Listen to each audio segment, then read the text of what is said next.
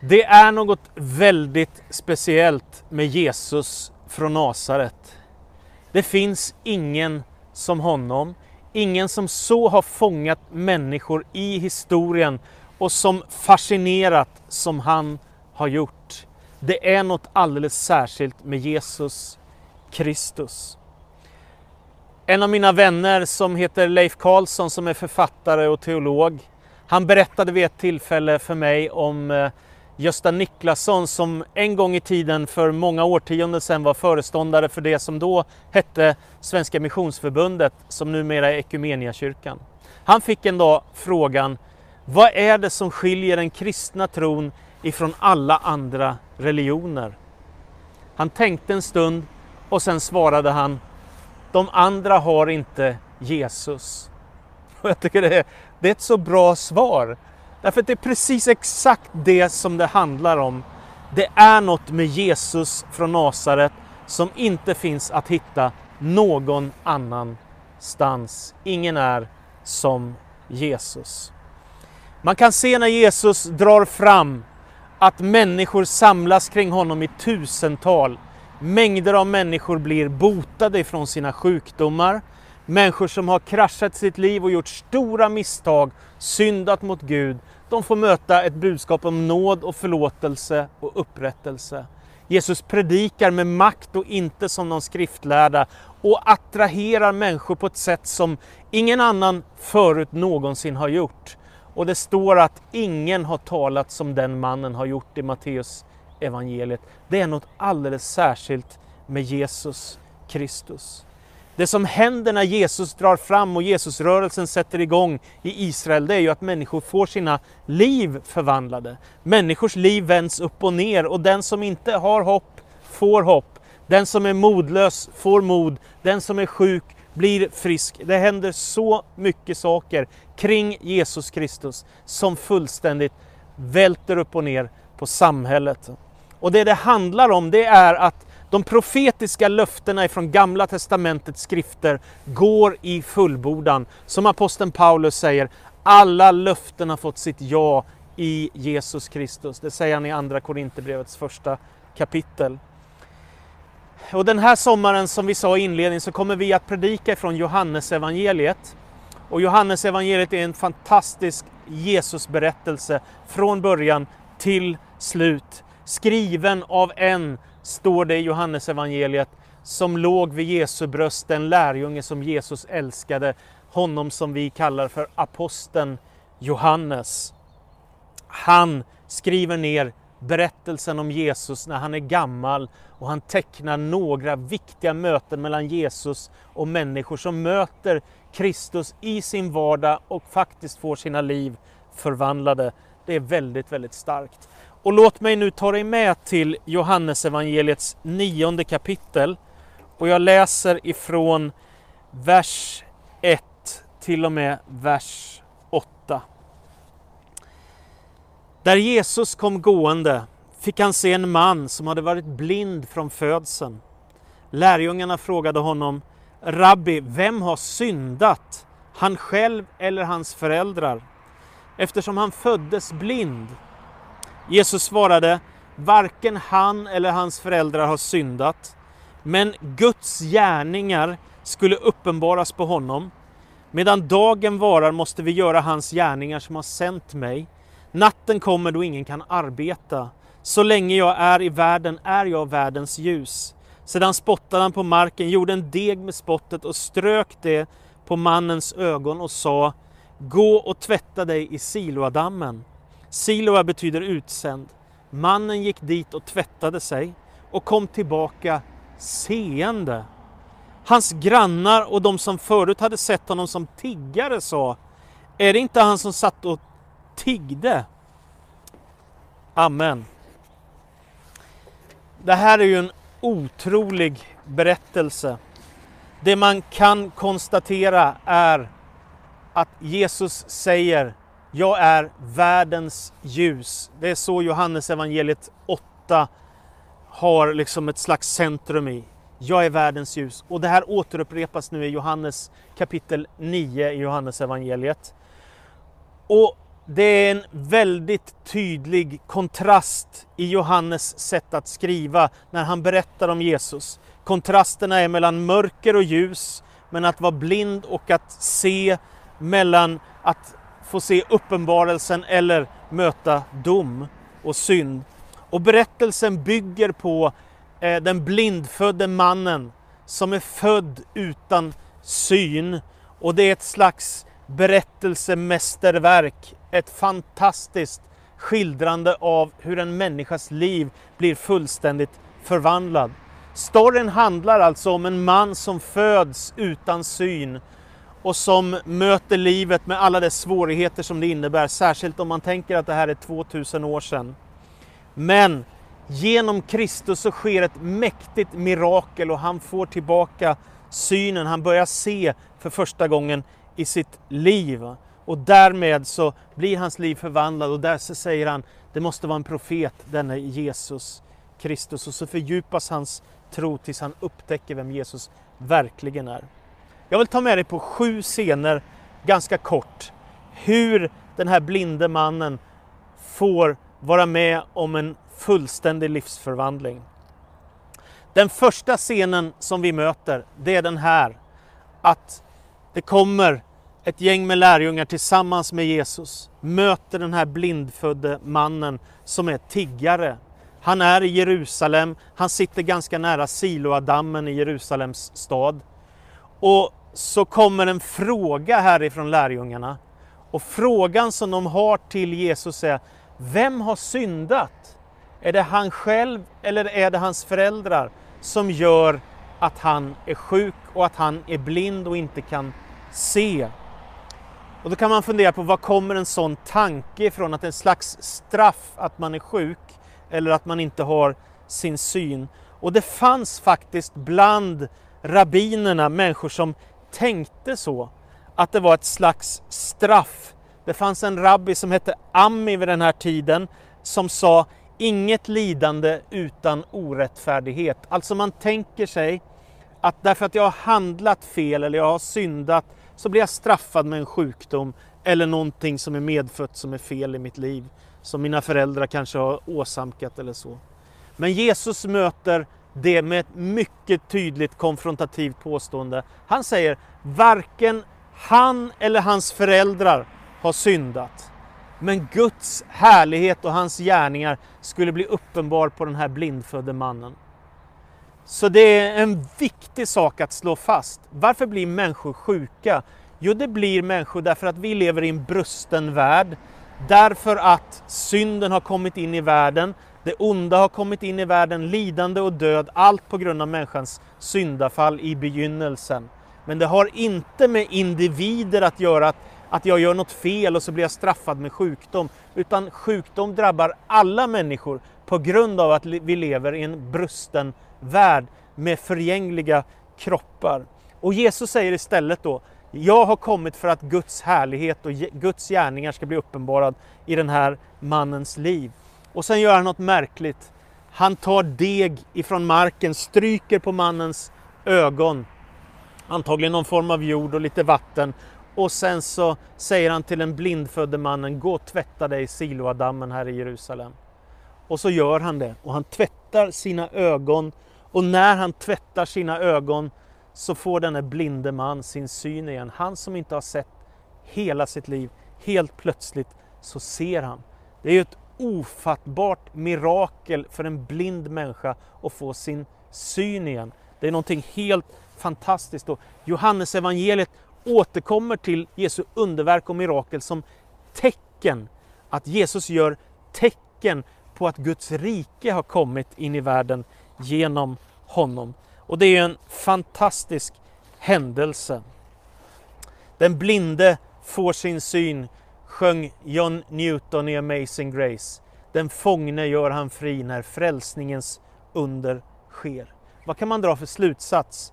Jo, det finns ingen som Jesus. Ingen kan göra det som han gör.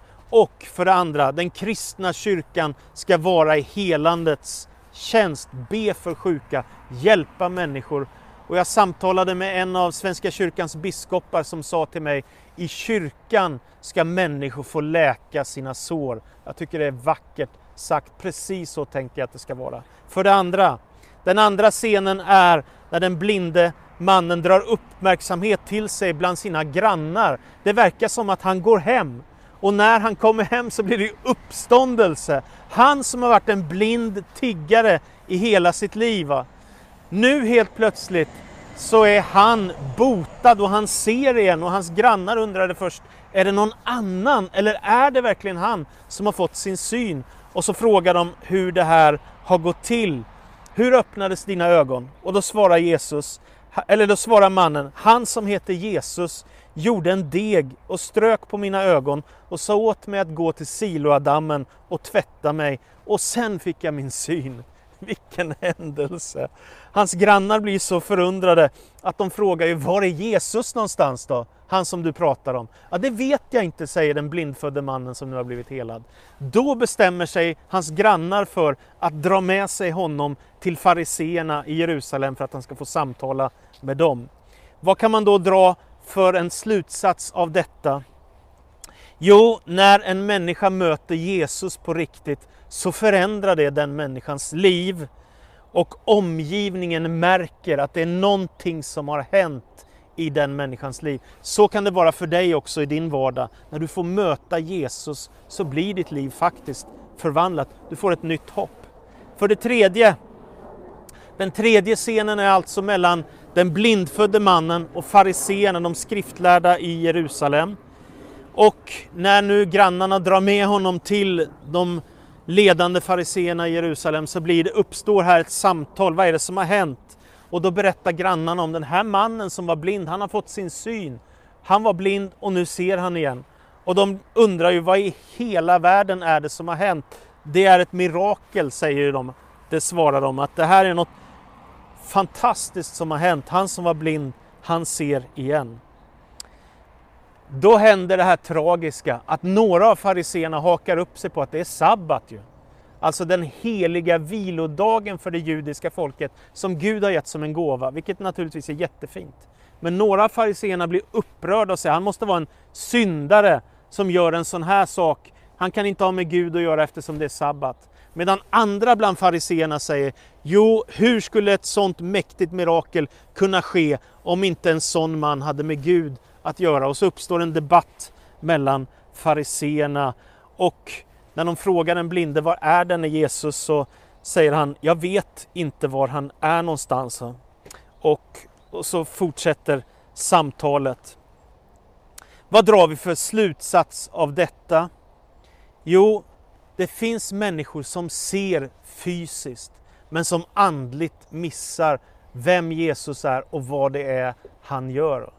Och det är viktigt att inte missa när Jesus verkar i människors liv. Det händer ju över hela världen just nu, här idag. Den fjärde scenen, det är när den botade mannens föräldrar möter ledarna i Jerusalem. Några av fariseerna har svårt att tro på vittnesbördet ifrån den blindfödde mannen att han har blivit helad. Därför så kallar de på hans föräldrar att komma till platsen där de finns och så vill de förhöra honom. Och så säger de, är det här er son som säger att han är född blind? Och då svarar föräldrarna, ja det här är vår son och han föddes blind. Sen vill de pressa föräldrarna att gå vidare med massa frågor och då blir de väldigt försiktiga, dels därför att de har inte varit med om när undret skedde.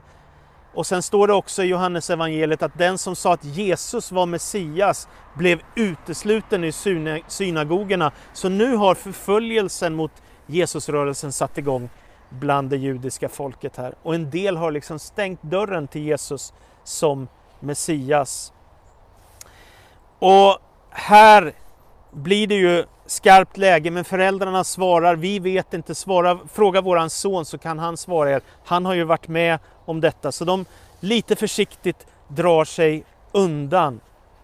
Vad är det då för slutsats vi kan dra av detta? Jo, självklart är det rätt att söka efter sanning och be om vittnen när man ställs inför något som är väldigt, väldigt viktigt påstående.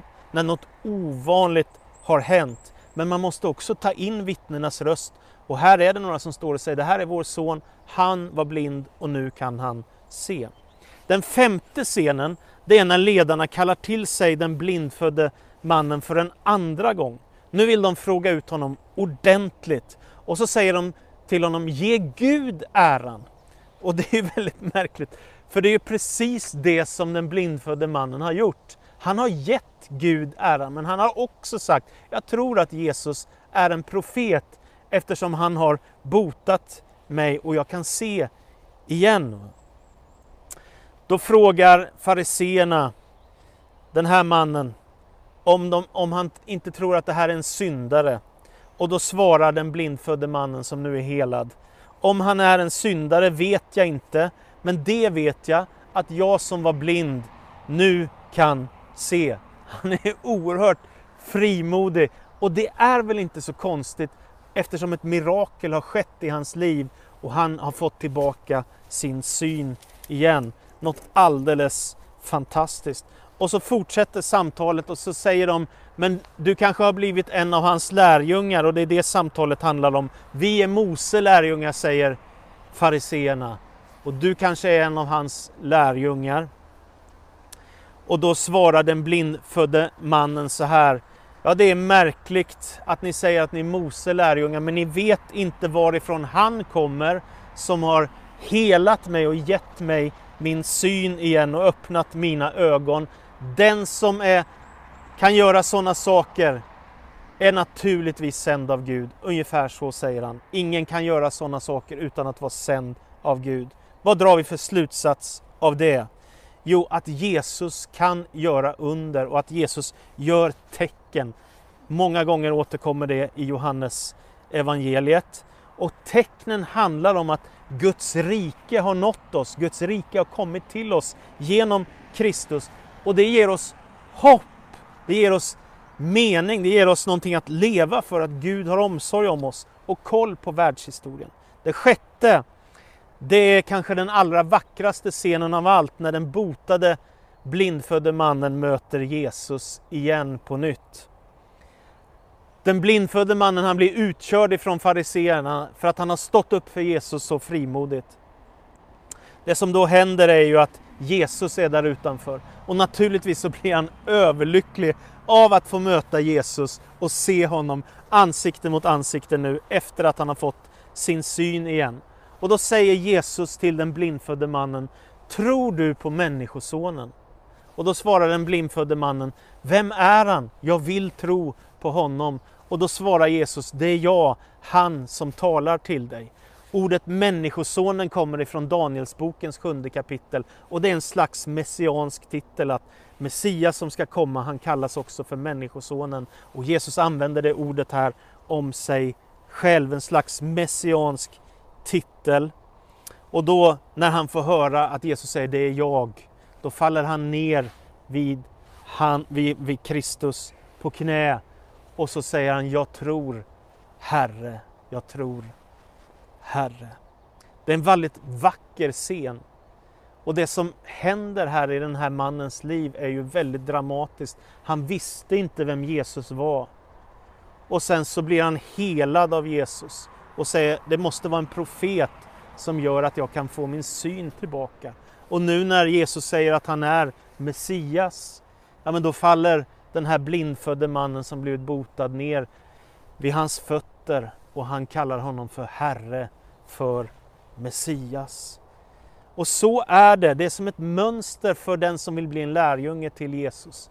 Att börja upptäcka vem Jesus är, komma till tro på honom att han är Messias, Guds son, världens frälsare och falla ner vid honom och ge sitt hjärta till honom. Så slutsatsen, vad är det? Jo, att Kristus kallar människor till tro. Och den som vill vara hans lärjunge måste lyssna till hans ord, ta till sig hans ord och följa honom som är Messias. Den sjunde och sista scenen, det är när Jesus undervisar om att vara blind eller att vara seende. En tydlig, tydlig kontrast som är själva avslutningen av den här evangelieberättelsen. Jesus säger nu att det finns människor som ser och så säger han att, att de ändå är blinda. och det är en märklig kontrast.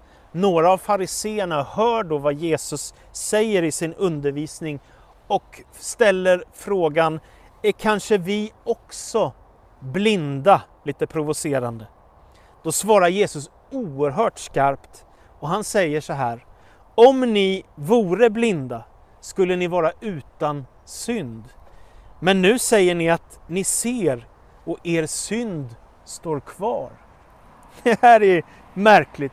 Jesus vänder upp och ner på hela berättelsen. I början så anklagar fariseerna honom för att vara en syndare som botar en sjuk man på sabbaten.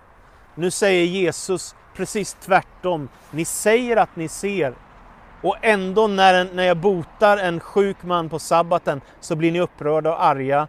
Ni är andligt blinda, ni förstår inte det viktigaste i lagen. Det är som att ni har gått vilse. Ni håller fast vid bokstaven men förstår inte kärleken, nåden och helande och läkedom. Ett missförstånd av vad tron djupast sett handlar om.